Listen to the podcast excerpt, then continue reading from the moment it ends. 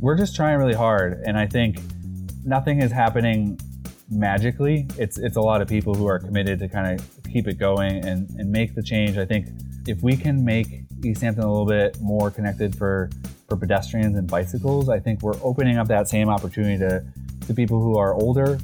We're, we're definitely looking at people with mobility issues. So the, the discussion about bicycles and pedestrians, by doing that, we're we're gonna make it better for for other people.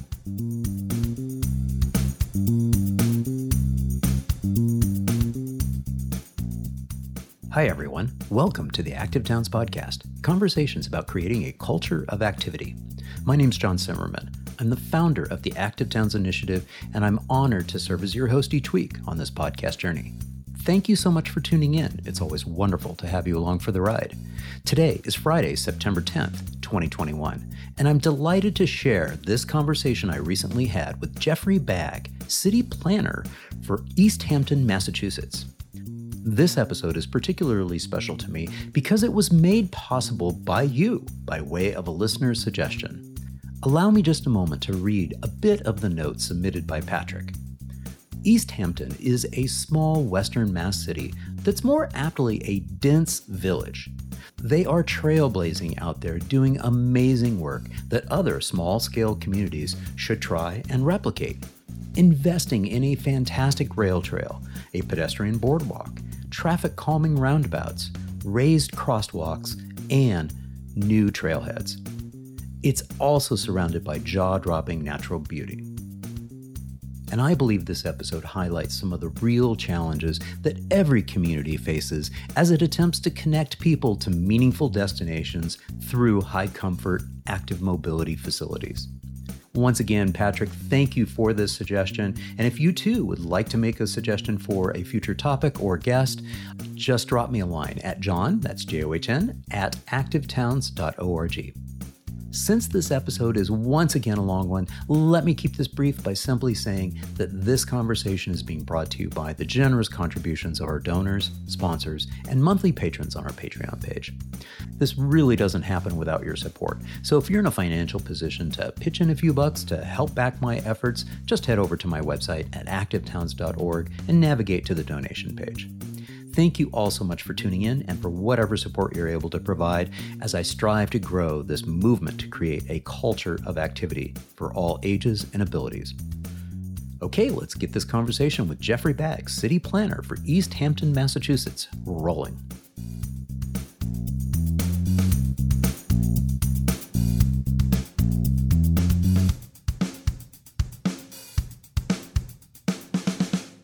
Well, Jeff, it's so wonderful to connect with you here today. Welcome to the Active Towns podcast.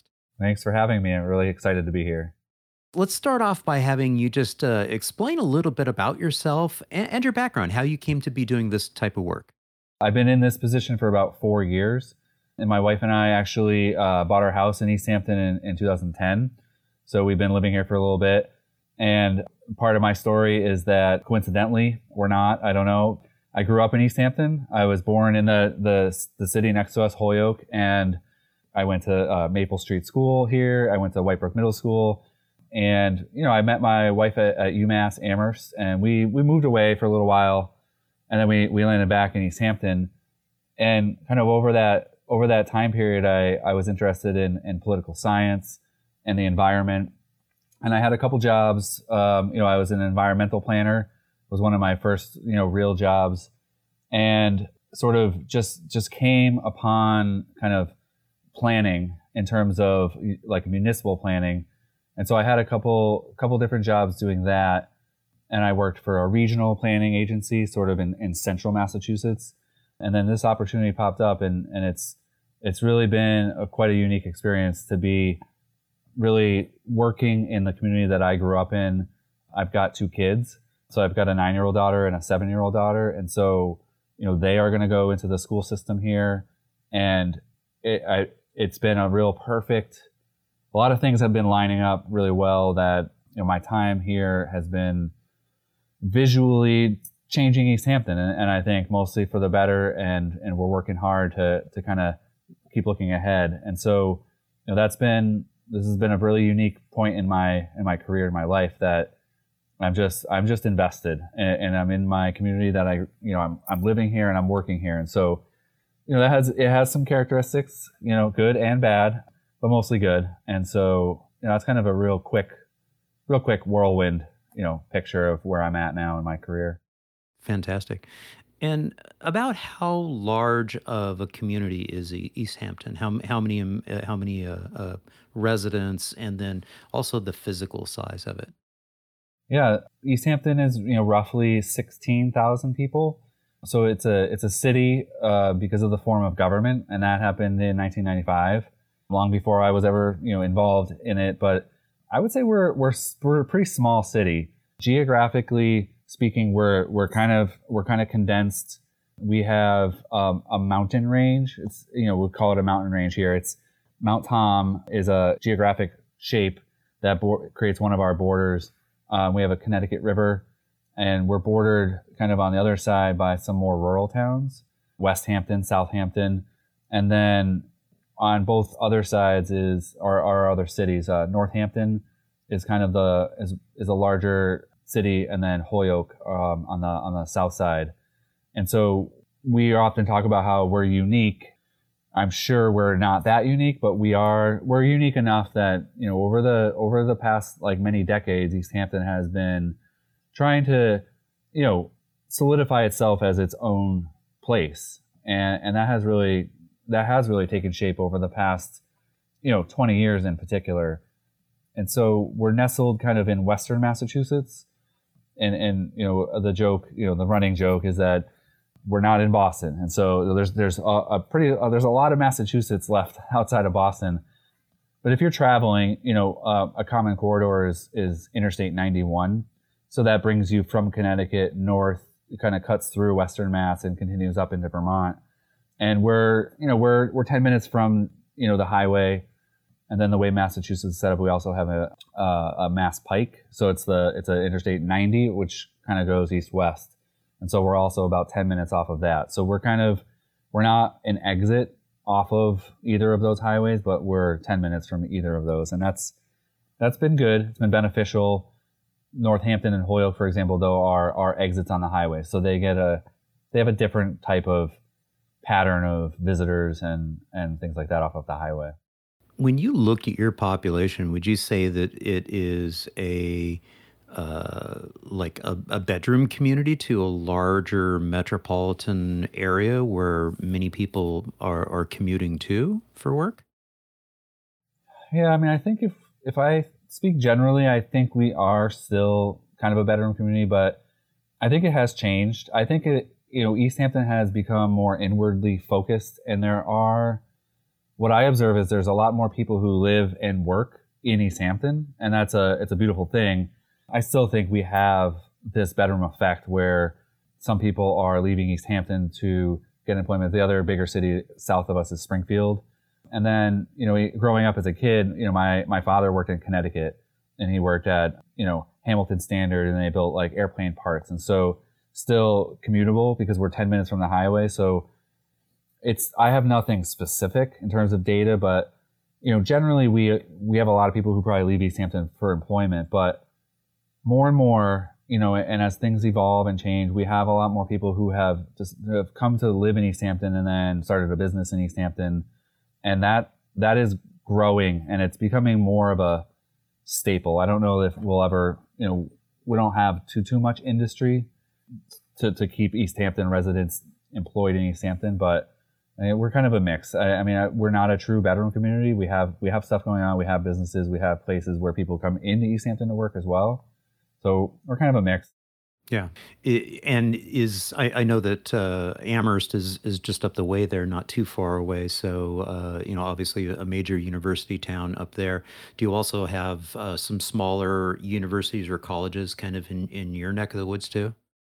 Yep, we have um, Easthampton itself has a, a private school called Williston Northampton School. So that you know that has uh, it's kind of its own population of they are you know students who drive in, and then they have dormitories, and so there there is there is a hub uh, in Easthampton based on that private school, and then outwardly there there's you know there there is five colleges. That's that's kind of one of the the names of this region. Um, Northampton South Hadley has Mount Holyoke. So there are in the greater area, in, in close proximity, there's a lot of you know the higher ed institutions, and that's that's good. I think we we do you know it would be a great data point for me to have, which I don't, but you know we have people who live in Easthampton who commute to you know their job at UMass Amherst, for example, and that, that's a it's a easy commute, like 30 minutes. But we don't we have a little pocket of the the private school in Easthampton. Yeah. Well, it's interesting too because uh, you know I, I, I saw that uh, obviously this is a city that's uh, you know been in existence for for many many years. I think it was what 1785 or something like that when it was formed. Is that about right? Yeah, somewhere in that right. neck of the woods. Yep. Yeah. So it's been around a little while.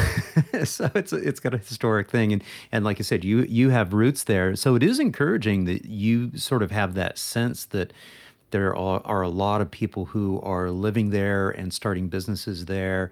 And so one of the first things that that makes me uh, wonder about a place like this, especially when we look at our traditional development patterns of urban environments, you know, towns and, and villages and, and cities, is that they were just inherently very walkable places you know, prior to the advent, advent of the automobile and the, the advent even of the bicycle for that matter, you know, that was like the defining factor is it was, you know, in, inherently walkable.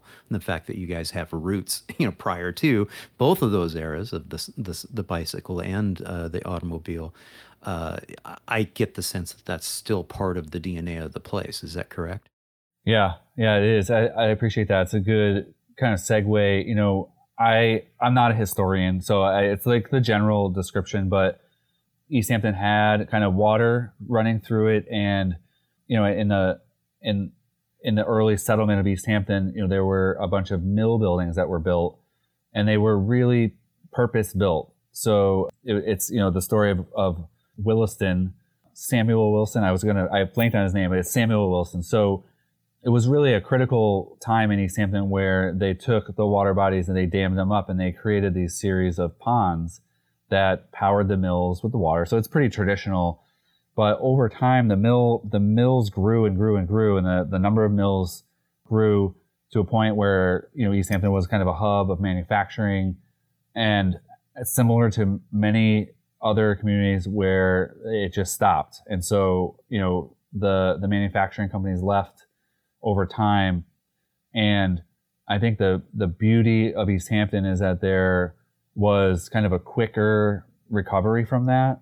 And I don't know, there's a lot, there's I'm skipping over a lot, but let's say, you know, between the the 40s, you know, when when the when the buildings really went vacant or were really underutilized, and the 80s and then the 90s. The 90s were really a, the pivotal point where people a couple of crazy mill owners, and and we say that really like enduring because you know they they found these mills, they they bought them, they invested in them, and kind of in 1997 around that time was we took you know um, one of the mill owners really converted started to convert the mills from their former life to their to the what they are currently kind of these mixed use areas the apartments on the top floor. And you know that was a huge risk at, I think at that point, you know, Easthampton was kind of, you know, it was, it was much more of a bedroom community. And in 97, 96, I graduated high school in 96. I, I didn't do anything in Easthampton. I went to Northampton. I was, I was going elsewhere just as a, as a young, you know, young teenager. And meanwhile, those mill owners were, were taking the risks. They were, they were securing these spaces and renovating them.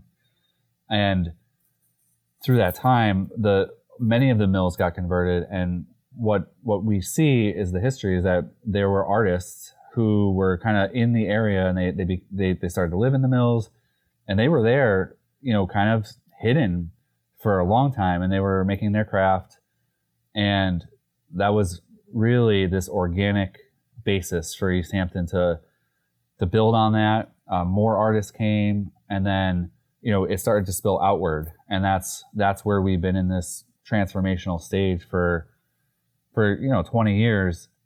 In, in this area you know the past few years have been very prominent like easthampton based and a lot of we're getting a lot of press and you know, but that that's been percolating for a very long time, and and so a lot of people kind of say, well, Easthampton, oh, it's it's all of a sudden, you know, this thing, and really, when you look back, there were there were people who were invested in Easthampton a very very long time ago to make kind of those mills something different, and I I, I don't want to lose the thread because you know the the mills were built um, around the ponds, and then we have several of these neighborhoods that were housing um, specifically built for the mill workers. And the the most the, the craziest thing and the, the thing that you know if I had a, a, a wand, there used to be pedestrian bridges over these mill ponds that would connect the mill housing to the mills. They're gone. Um, and now people have to really, you know, that now the water is, you know, it's a little bit of a barrier that we want to rebuild that pedestrian connection. But those neighborhoods are tight, totally walkable they're a little bit centered on the mills. But then, kind of the way we're focused here is our downtown is also very close. So we have kind of this centralized, centralized area where, where that's where we're we're really focused on that um, in terms of making remaking it uh, pedestrian friendly and walkable. Yeah. I hear what you mean. You hear hear what you're saying in terms of you know the, those old boardwalks that were like literally crossing the ponds. You know, because as the crow flies, you're like, well, I want to go there, and being able to to simply walk across the water, so yeah. to speak, uh, is is much more convenient. Now, I just looked it up. Your your your total area of the the city is like 13 square miles, and it seems like there's a fair amount that's that's fairly less dense in terms of, of population. So I get the sense that the the populated areas there there there it seems like there's a pretty good level of density, not not high rise, obviously. You do right. have a couple of your uh, your your your mill locations that have been turned into mixed use. Uh, is that a, a, an, a, an appropriate or or a correct uh, analysis of that? Yeah, no, it is. I mean, we we developed the core first. That was the the mills and the downtown, our, our couple main streets here. Then you know we had the I think the normal build out of that, and that was a real traditional kind of downtown feel.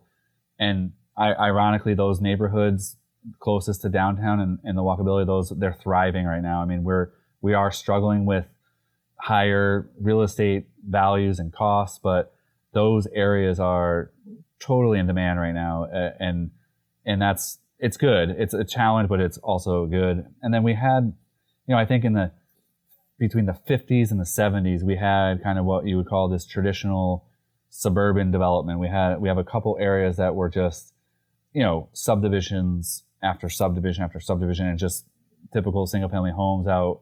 And that's where I, I grew up. It's called the Plains. You know, I grew up out there and, and really by and large, you need a car. Uh, you need a car to get into town. There, there are some routes and, you know, it's like un, it's like unbuilding that and trying to rebuild, you know, a, a good, a better sidewalk system to get back into town. That's, that's definitely things that we're focused on, but sadly, there's there's not a lot of money for that right now. There's the, the money is focused in other areas, but yeah, I think you have that. Yeah, you know, you kind of hit that on the head. Um, and people live out there, and that's great. It, it, you know, we need the mix of housing, but the downtown neighborhoods, they're just they're really sought after right now. And, and we're lucky enough we we bought a house. It's you know it's like a, less than a mile from downtown. It was a fixer upper, and we're still fixing it up but we can walk to the park and we can walk to downtown. We can get to the rail trail. And so, oh, and, and, uh, you know, the schools is another thing. So, you know, the schools were traditionally downtown and kind of neighborhood schools. And so one thing that we're going through now in terms of a transformational situation is we're building a new school for, for pre-K through eight. And it's kind of out, it's out in the outskirts. And so, no, no. Yeah, yeah, exactly. the the issue is for for for many many decades these these downtown schools are they're old. They are you know they're some of the oldest in Massachusetts, and they're just not equipped to be schools anymore. And, and I think everyone has tried to cobble them along and so yeah, the, we made a, a, giant leap as a community. The the, the residents voted, um, you know, a, a, debt exclusion override to pay for the new school, and it's a blessing because my my I went to Maple Street School, one of the little downtown ones, and it literally has not changed since since I went there, or you know the generation before me went there, and now you know it's going to open next next September, not not not in a month, but in a year, and that's a really big shift for us right now, and and that's um, it's given me as a as a planner, you know, and, and thinking about this, it's given me 20 projects Three of them is what are we going to do with the old schools? You know, how could we possibly reuse them? Can we get them converted to affordable housing? And that's huge. That's a, a big part of what I'm currently working on. And then the other is how can we get people to that new school without a car, especially without a car? And so, you know, they're they're two different types of projects, but they're they're like front and center for for me and and you know for the residents too. I, I, and people people are gonna it's gonna be a change and i think we kind of know how people deal with change it's gonna be a little bit hard but we're yeah. we're gonna kind of hit it head on and try to see what we can do yeah, yeah, no, I hear you.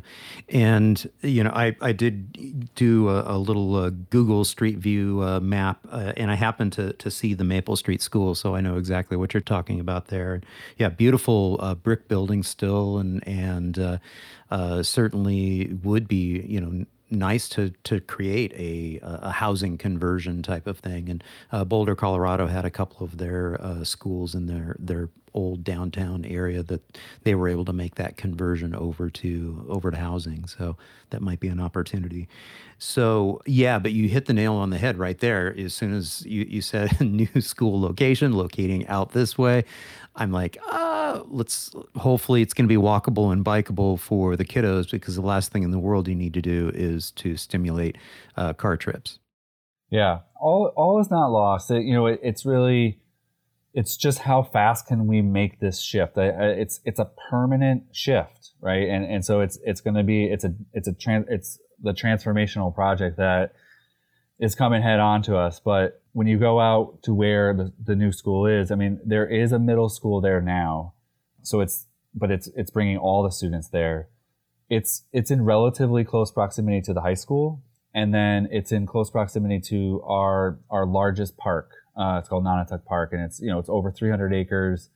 It's got soccer fields. It's got baseball fields. It's got a pool. It's got trails.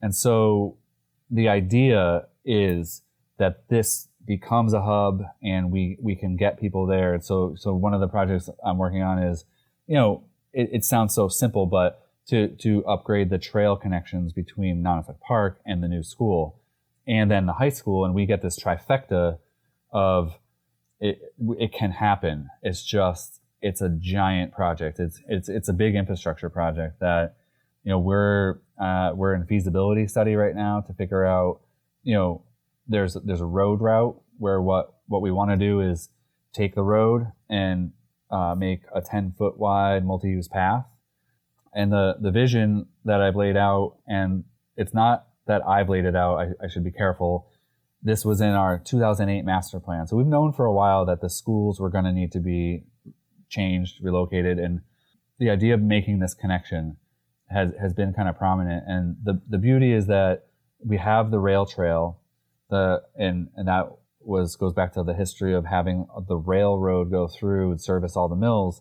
It kind of cuts across Easthampton laterally, and then if we can pull off a connector from the rail trail to the school, um, it's really an equalizer because we have all these older historic neighborhoods that can get to the rail trail, and if we invest in this piece of kind of multi-use infrastructure to get to the school, we'll have done we'll have done what we need to do.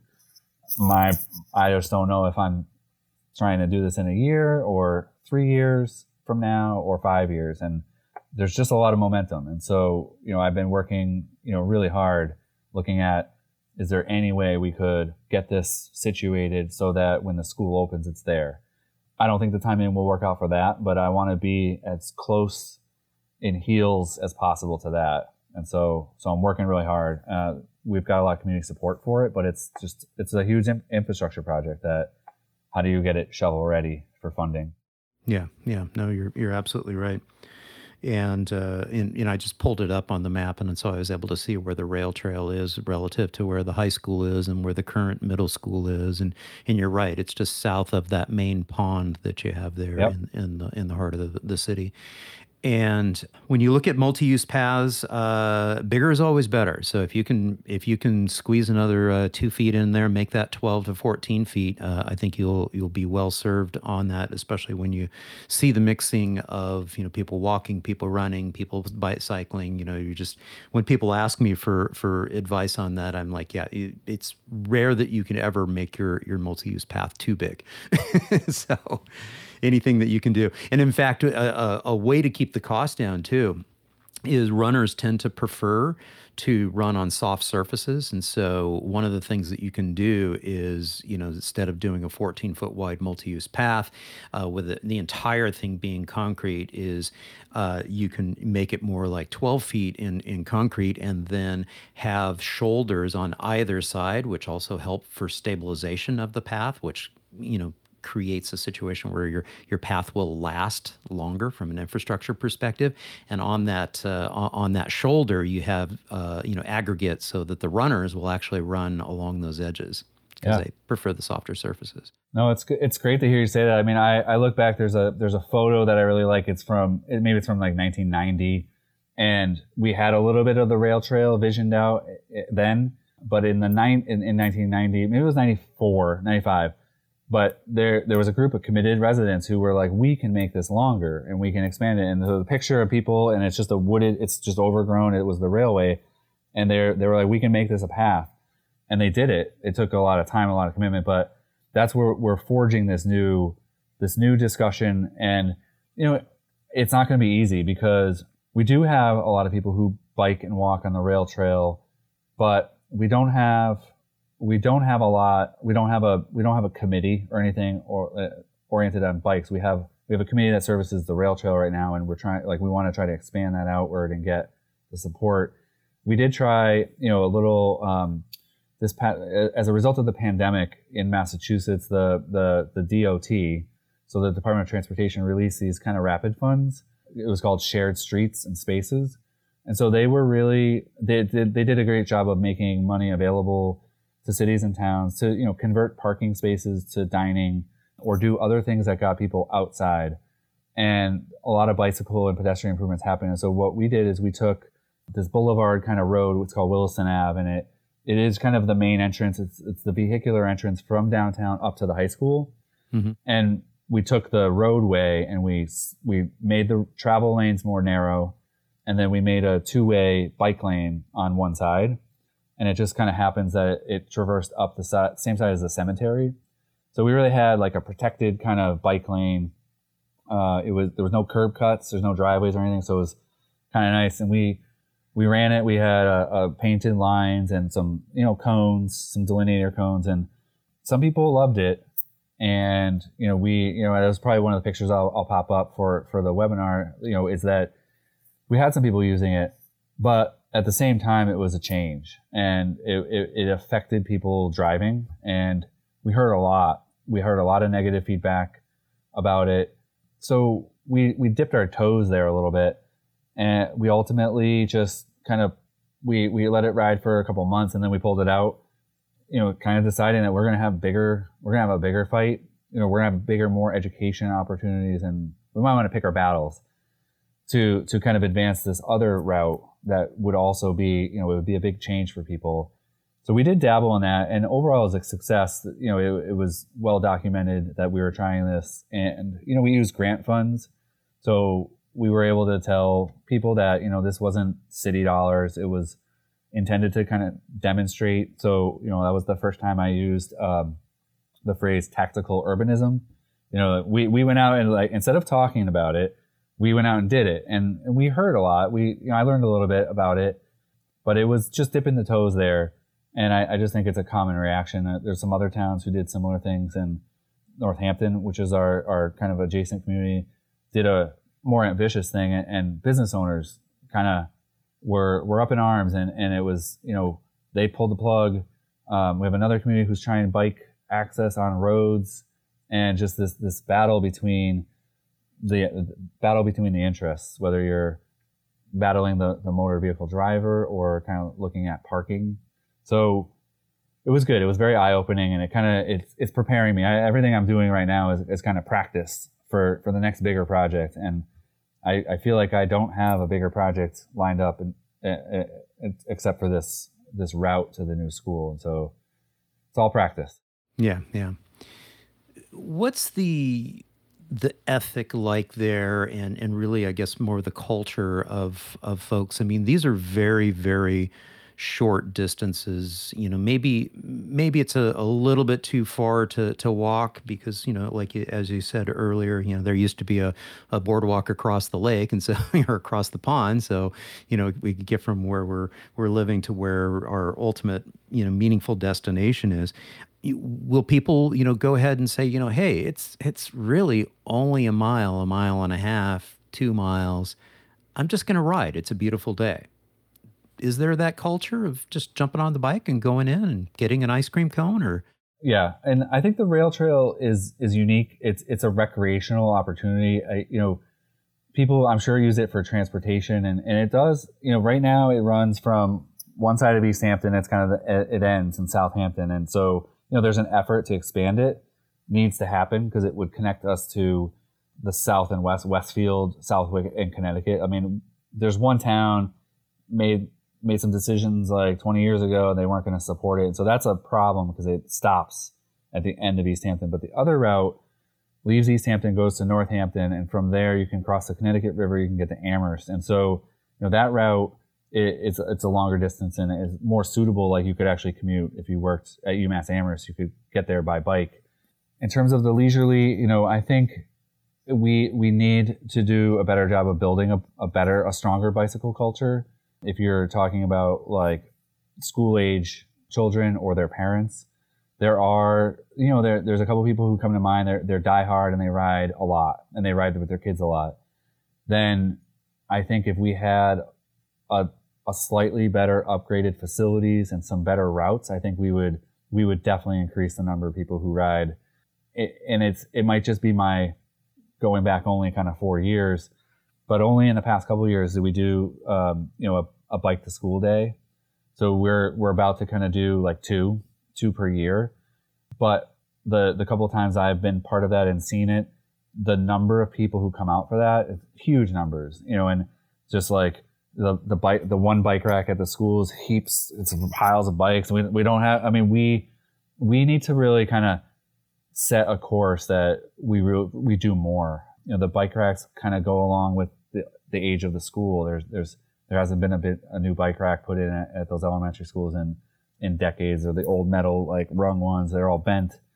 So we have homework to do. We we but i i think we're starting Massachusetts has a program called Safe Routes to Schools, and it's also it's kind of like a parallel program through Mass DOT, and we were part of it as a community, uh, but we're we're renewing it, and we're those are the bike to school days.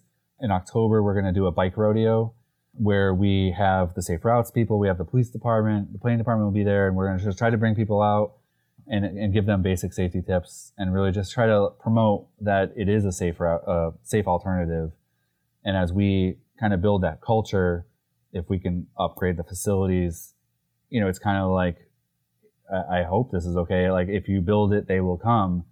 I think we're, we're at that point right now is people ride the bike, the Manhan rail trail, but we, we need to do more connecting to our neighborhoods and get people from the, from where they live to the rail trail more safely. So it's, it's a lot of, it's a lot of mini projects built in there that we, we need to start chipping away at. Yeah. Well, what's neat about your your Manhan uh, Rail Trail um, facility there is since it does, you know, sort of cut at a diagonal through the city, and it looks like there's plenty of of access points, you know, to be able to get on and off of the trail. And so, yeah, it, it definitely has that possibility of being able to use it as a uh, a, commuter route, a utilitarian route. Uh, you know, maybe not the entire journey, but you know, being able to to jump off at a, at a point. I also, you know, did you got to love Google Street View, being able to jump off and you know and and experience some of this virtually. Some of it was from 2019, and then some of it was recent, is as in literally this year, 2021. Uh, so some of the images were older, but not terribly, terribly old, and then some were were obviously quite new.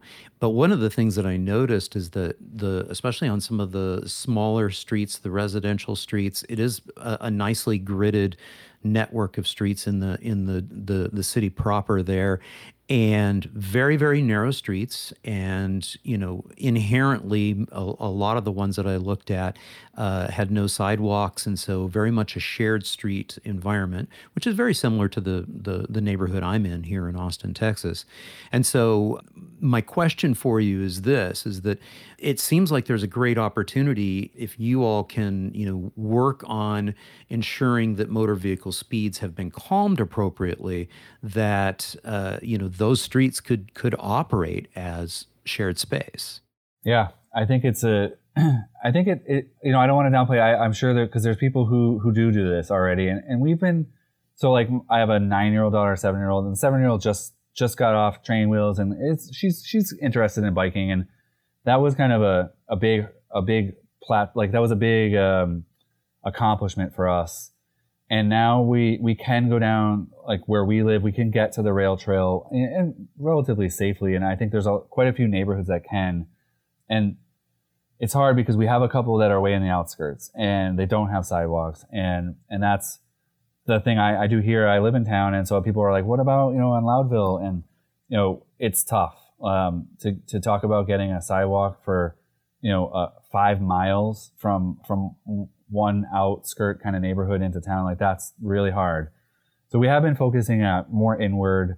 We have been trying to build it into larger infrastructure projects. So we've got a couple like in the queue. We, we did a study in 2019 uh, uh, there was a school of landscape design and architecture, and we had at the Conway School, and there were students who we, we, we paid a modest amount to have them come in. They, they, they immersed themselves in Easthampton, and they came up with this sort of the overview.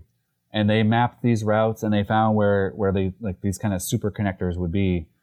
And it's really been a guide for me since then. Um, we did um, a, a 2020 study, which looked at connecting the plains that kind of outlying neighborhood, there is a series of protected open space parcels that if if we really tried really hard, we could build a path through there and land at the new school.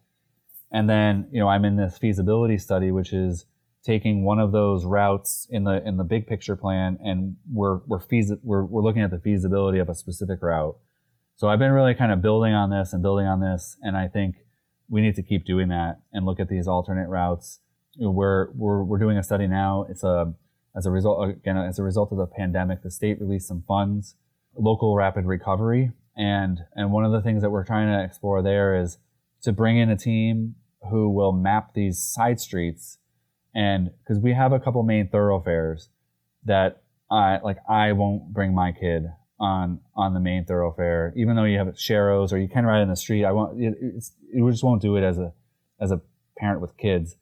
But there's these side streets, and if if you take the right set of them, then you you've you've gotten around and it's calmer. And so I would just love to see you know painted lines, this circumnavigating around these side streets that can get you to the destination. And so we we're kind of hatching these plans now that that I you know as long as I'm here, you know that's those are the kinds of things I want to I want to pick away at. And and it's just the pandemic has been really crazy for everybody, but the renewed focus on getting people outside. It's definitely all parts of my job. I'm, you know, that, that jack of all trades.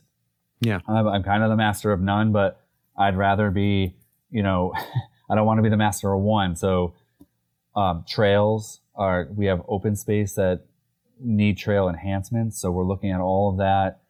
Our really popular trails got, got used so extensively um, and we took some data points during the pandemic, and so now you know we want to we want to fund that. We want to upgrade those, and we want to get people outside, kind of biking, walking, hiking, and all, all those kinds of things. Yeah. Well, it, it's clear that it's a very, very beautiful area, and uh, you know, I would say that you have quite a few very, very de- desirable activity assets, you know, already on the ground there in, in the rail trail. And then you know as you said just a matter of you know trying to work on that ethic of you know promoting a culture of activity from more of a day in and day out utilitarian purposes you know hey this is a short drive. Why are we driving? Let's let's jump on the bike. And if we know that there's you know we can pop on over to Water Lane and head northwest for eight blocks, and we'll completely a- avoid that stretch of quote unquote Highway 141, which goes through a couple of different names I, I see as it as it cuts through town there. But uh, it seems like that's your main corridor. That's probably the the biggest obstacle in terms of uh, an all ages and abilities street. Is that correct? It is. It's a it's a double edged sword. It's it's our it's where it's the main thoroughfare. We're doing some infrastructure upgrades, and in, in some cases we can we're squeezing out a bike lane, and some we have to do, go to the riding in the lane, so the sharrows. Yeah, so so creating that alternative route will be really important um, to really kind of support people going forward. It's interesting because we're doing we're doing so much, and it's it's hard. I'm kind of like it's hard to figure out what to focus on, but one of the biggest projects that we have just about to launch is a, a handicapped accessible trail. It's at the foothills of Mount Tom.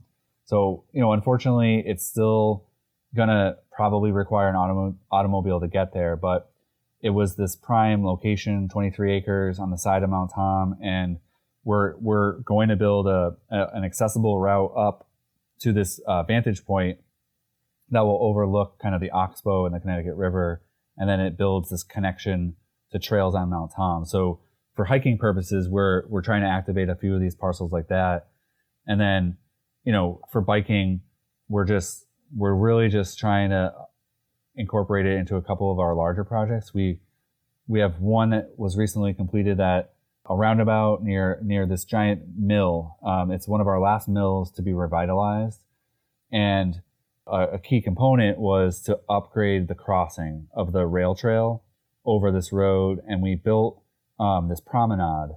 Uh, so we built uh, it, it. It doesn't currently go anywhere because it's part it's part one of a part two project. But we paved a path.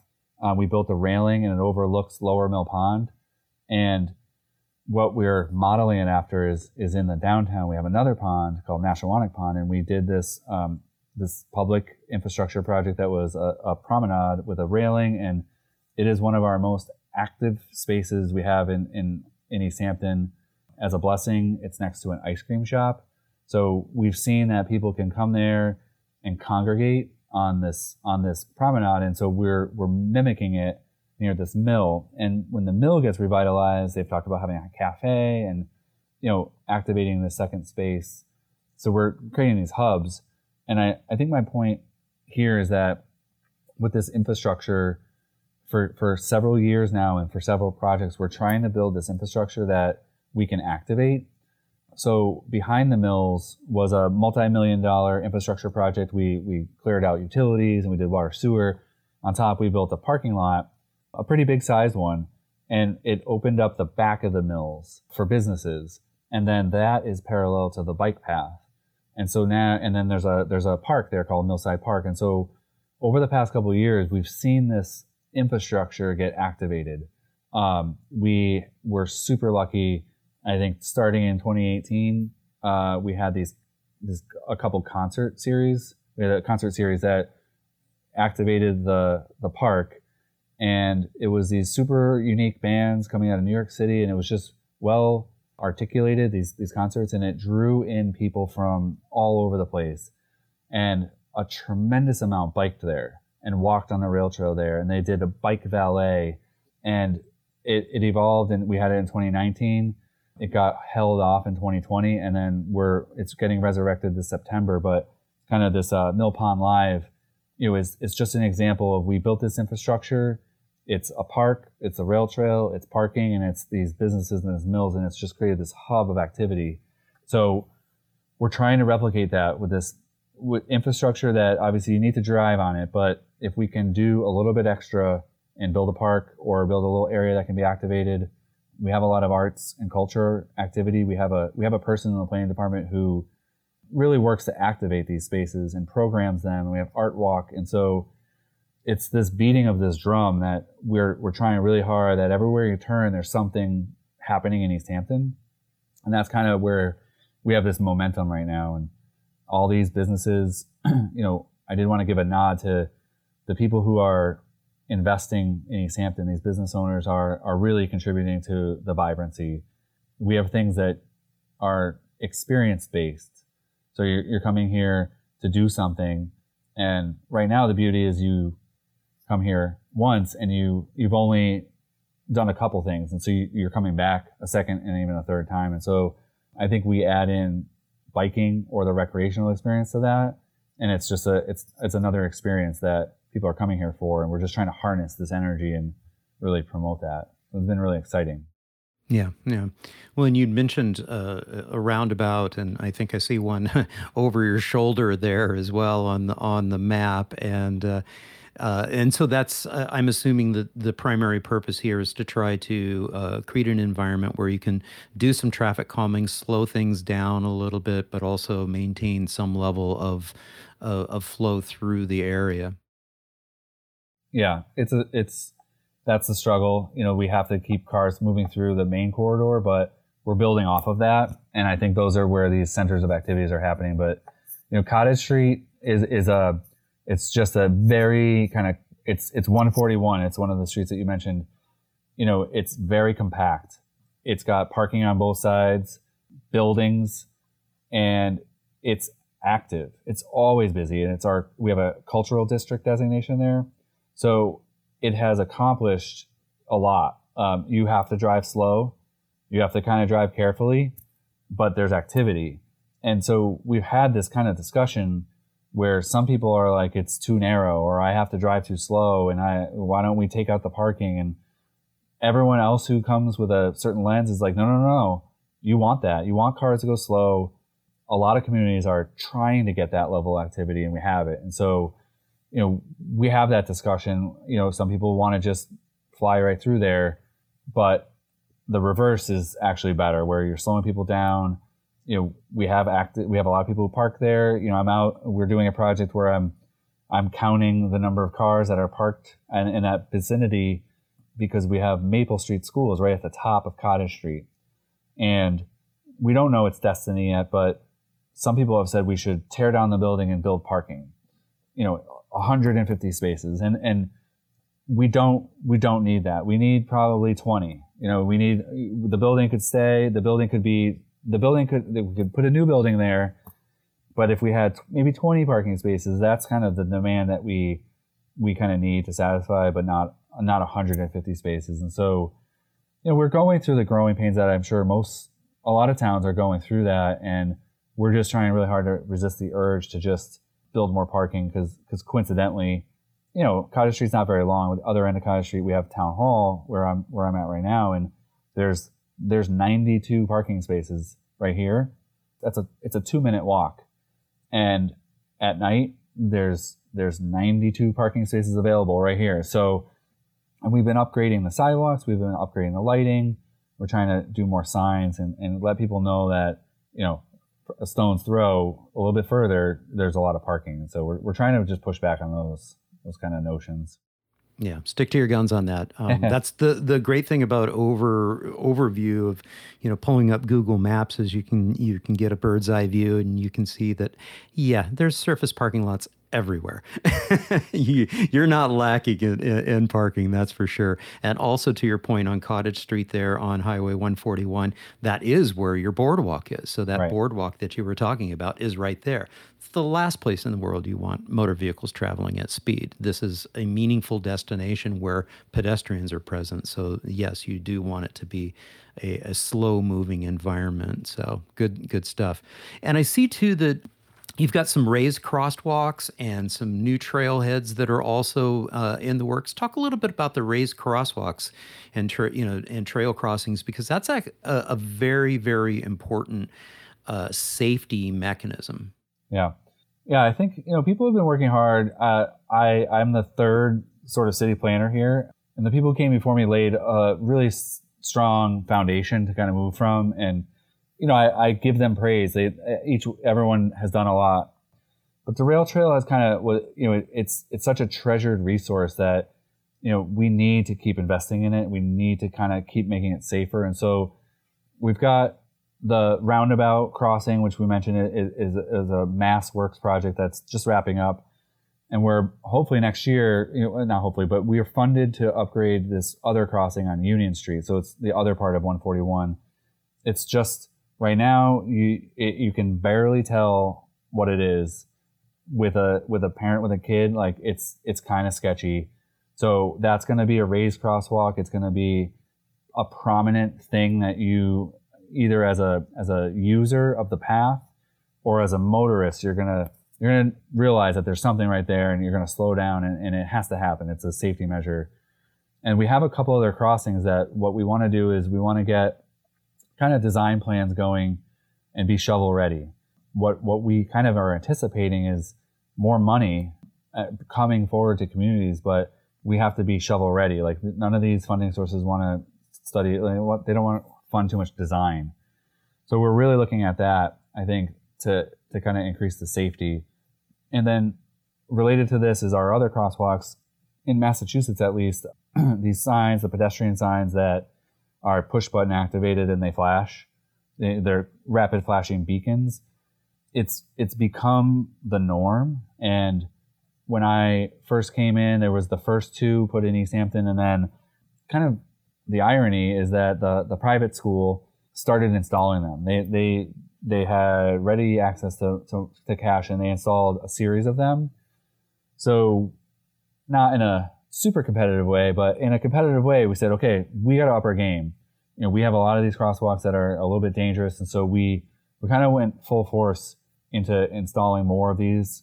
You know, they're not perfect, but they are better than nothing. And so we, we've upgraded a, a quite a number of the crosswalks with the rapid flashing beacons. So those are like the baseline things that we need we, we need to continue to do the baseline things to support our pedestrian and bicycle access and then we need to keep these alternative routes going.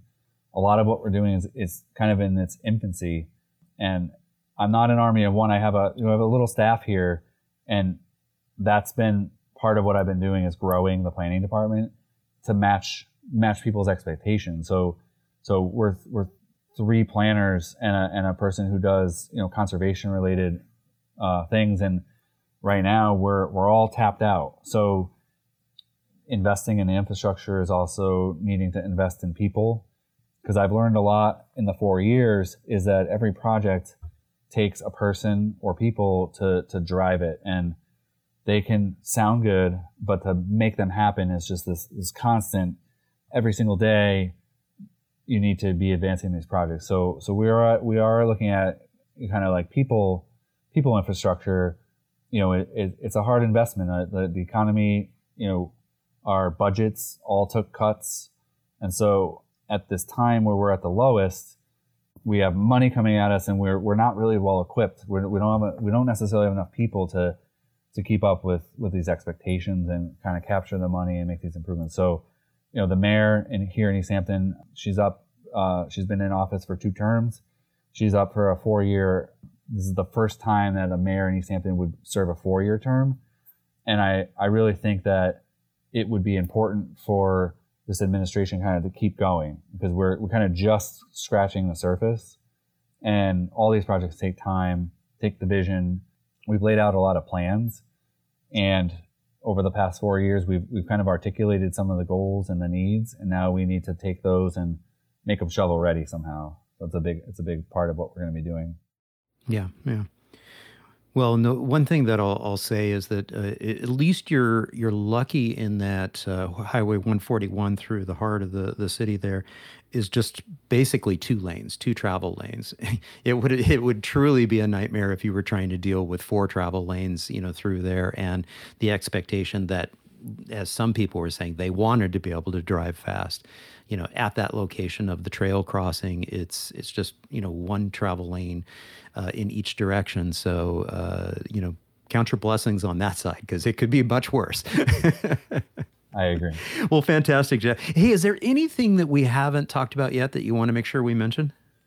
You know, um, not really. I, I appreciate this. I think this is great. I'm I'm humbled to have had you reach out to me and, and talk about Easthampton. I think we're just trying really hard, and I think nothing is happening magically. It's it's a lot of people who are committed to kind of keep it going and and make the change. I think, you know, I, I really think that if we can make Easthampton a little bit more connected for for pedestrians and bicycles, I think we're opening up that same opportunity to to people who are older. We're we're definitely looking at people with mobility issues. So the, the discussion about bicycles and pedestrians, by doing that, we're we're gonna make it better for for other people and that's a really key thing. I, I, mean, I think when we look around our downtown, it's it's pretty old, and the, I think the hardest thing for for me to get across to people is, you know, funding is is just so essential, and what we've done really well at is taking our long project list and then aligning it to a funding source. And so so that's the biggest trick I I struggle with is people are like, well, what about this area? And you know, the problem the problem is is that there's no funding that uh, correlates to that right now, and, and, so we have to focus on the areas that because otherwise we have plans that sit on shelves, and I, that's like I, I'm I'm not into that. So trying to find the funding sources that align with the projects. Um, we've just been looking at that with like a laser focus. It it makes us look a little scattered sometimes, but when you look at the big picture, we have plans and we have we know we have needs across town, and w- when the time is right, you know that's when they'll rise up. Um, this this school project, you know, we have this tricky intersection. You know, it's Main Street and South Street. It's, a, it's this intersection. It's it's a it's a known problem, and we're stuck in this conundrum where we don't have enough vehicle trips. We don't have enough turning movements but, but what it looks like is once the school comes online, that will change, and we might we might actually have a higher level of activity that would allow us to get funding for that intersection. So that's like one of these things where we actually need the increased level of activity to justify like a big improvement there. And so just talking talking that through with people, you know, some people get it and some people are like, okay, okay, you know, maybe we'll wait a couple years and we'll get something. And other people are like, you're not doing your job. You know, we need this now. And so that's that's it's just finding funds the money. That's it's not all about that but that's a it's a critical component. Like if, if we're looking at a project and there's no money that we can find to make it happen then that's hard. So i struggle with that. That's that's a hard one for me. You know as a person who lives in town i i walk around i, I see parents and people when i'm dropping off my kid i see teachers. So just realizing that it's a it's a kind of a it's a it's a puzzle, and you need all the pieces in one place to kind of make it happen. Yeah, yeah. Well, I don't have a visual on that particular intersection, but it sounds like it might be a good opportunity to consider another small footprint uh, roundabout there, which will uh, you know give you some uh, leeway for the future g- traffic volumes that you think that you're going to have at, at, some point in time and the fact that you're you're getting some roundabouts uh, that are going to be slow speed uh, traffic calming in nature you know throughout the city there's going to be a little bit of a cultural acceptance to to that as a pot- potential uh, uh, traffic device for intersections. And to your point earlier about you know the bike and ped types of stuff, it really is about all ages and abilities. So de facto when we say bike and ped infrastructure we, we are also saying you know for all ages all abilities so if somebody's in a wheelchair or has limited mobility or is no longer able to drive anymore this is something that will really help to serve you know that population as well yeah, no, I, I think that's a good message. It's important because I don't want it to get lost in a translation that we're only focused on certain things. But I think if we can accomplish that, then we accomplish those other, you know, the improvements for other people too. So that's really important. I, I will just say quick on that that intersection I mentioned. Unfor- it won't be a roundabout candidate. Just in case I get thousands of viewers here or listeners, you know, we need a light. We need a we need a stoplight to allow the safe crossing and and it's just the numbers and and you know that's a it's a state controlled intersection so they want the numbers. And that's it's a trick. You know that it, it might not have been the best example but it is one where the school and relocating the school is going to change traffic patterns. And that's the kind of thing we need to really be keeping our eye on that. It's it's a big change. And it's going to set up like it's going to set up 45 projects but we're going to need to look in the long run. You know we've had our schools for 100 years in those locations. So you know 45 projects is going to take a while to accomplish. We, we really just need to prioritize the top ones and keep doing that kind of consistently over and over again and, and seek the funding for those. Yeah yeah. No i hear you. I hear you. So based on your personal and professional experience, um, what advice would you have for those listeners that have been listening to uh, this conversation and they're inspired to make a difference in their neighborhoods, in their communities? What advice would you have for them? What should they, uh, you know, potentially do to to help make a difference? I think getting involved and getting getting to know how your city or town works, I think, is, is really important. And I I know it can be a little bit mysterious for for some places and some people, but you know, getting a handle on what what your city or town has looked at, kind of in the past and, and looking ahead, you know, those are going to be really important. And I think understanding that it's not all going to happen at once is really important. And then if you really want to, if you really want to get and make change, you know, getting as involved as possible.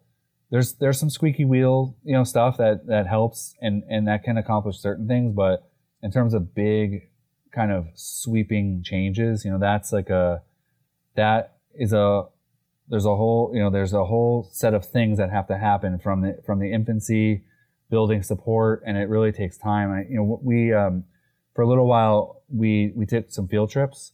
Um, this was something that our mayor mayor lachapelle you know had this vision to like let's go let's go visit a couple other towns and, and meet with those folks who are in those governments. And so we visited north adams. So it's up in the northwest corner north yeah, northwest corner of Massachusetts, and in a lot of ways, it's a little bit of like a little sister city to Easthampton. It's it's got a mountain as one border. It's got a river and a canal system. It's got mills. It's got arts and culture, and you know when we were walking through and listening to them talk about their projects, almost across the board, all eight years. Like this is we're in our like because you hear about this project like a renovated theater it's to be, you're to hear like, it started eight years ago and it took these people who just painstakingly gathered more input and more people and they got on boards and committees and they, they just were so committed. And that's, that's my takeaway is that even in Easthampton, like the best projects that we have, you know, the look back time is, is really long. And I think people who come to a new community, I struggle with this a little bit and I try really hard to, to tell, to talk to people about it they come in and that that's the point of entry and a lot of people only look at, look ahead. Like so what are we going to do now? And you need to look back because a lot of times these projects have have laid seeds eight ten even longer. As a as a planner you know like you got to be super patient. You have the long view. Yes so so that I, I think that's the advice is you you to expect something to happen just because you say it's going to happen that's that's tough. But to say, you know what, I'm, I'm committed to this. And over the next five years, I, I love when people say, okay, in three years or five years, that's way more realistic for, for kind of big changes to happen. So that's, that's my advice is, um, kind of take a moment to look back and just realize that when you see a great project, there, there's, there's a ton of legwork that's, that's been done to wherever you're entering it to get to that point. So that's my maybe that's my best takeaway. That's great. No, that's that's perfect. And it's a re- recurring theme here too. Is that you know you've got to be patient and you've got to be persistent. It's going to take some time. That's good stuff. Hey, what's the best way for folks to follow along with the great work that y'all are doing there in in Easthampton? Yeah, no, that's great. Um, you know, a double-edged sword, of course, is, is social media, but we we're using Facebook um, right now as as one of our best ways to to share information. And we have the, the previous people before me kind of did a good job of nurturing that. And uh, we got a lot of people who can get engaged that way. So the planning department in Easthampton has a Facebook page. You know, I'm dabbling with Instagram. We are, we just launched a new website. So for more stationary things, we're trying to build up the website to mirror the social media because I, I think it's unfair.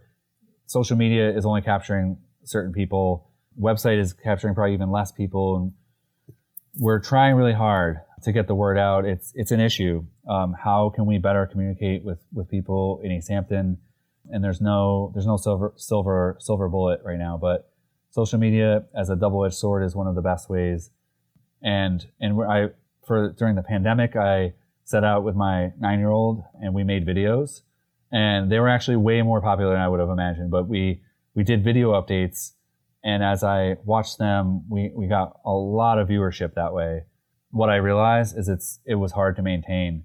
Right now, I've been kind of quiet because I'm I am rustling these projects to to go, and a lot of them are kind of ready to blossom again. So we'll probably do more video updates, but that's something I got to do a better job even in the video updates is, is leading people to them, leading them down the path of how long it took.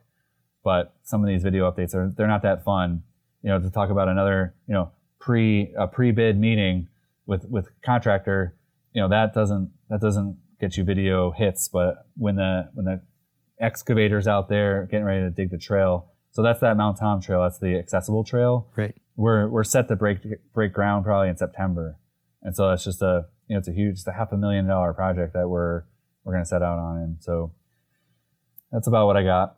All right. Well, hey, you know, I, I think you missed your opportunity. You could have uh, broken into TikTok with those videos. Maybe I will. Maybe it's not too late. That's right. Resonate with the younger generation out there. Hey, well, hey, it has been fantastic and fascinating conversation here, Jeffrey. Jeffrey Bagg is the city planner for Easthampton, Massachusetts. Jeff, thank you so much for joining me on the Active Towns podcast.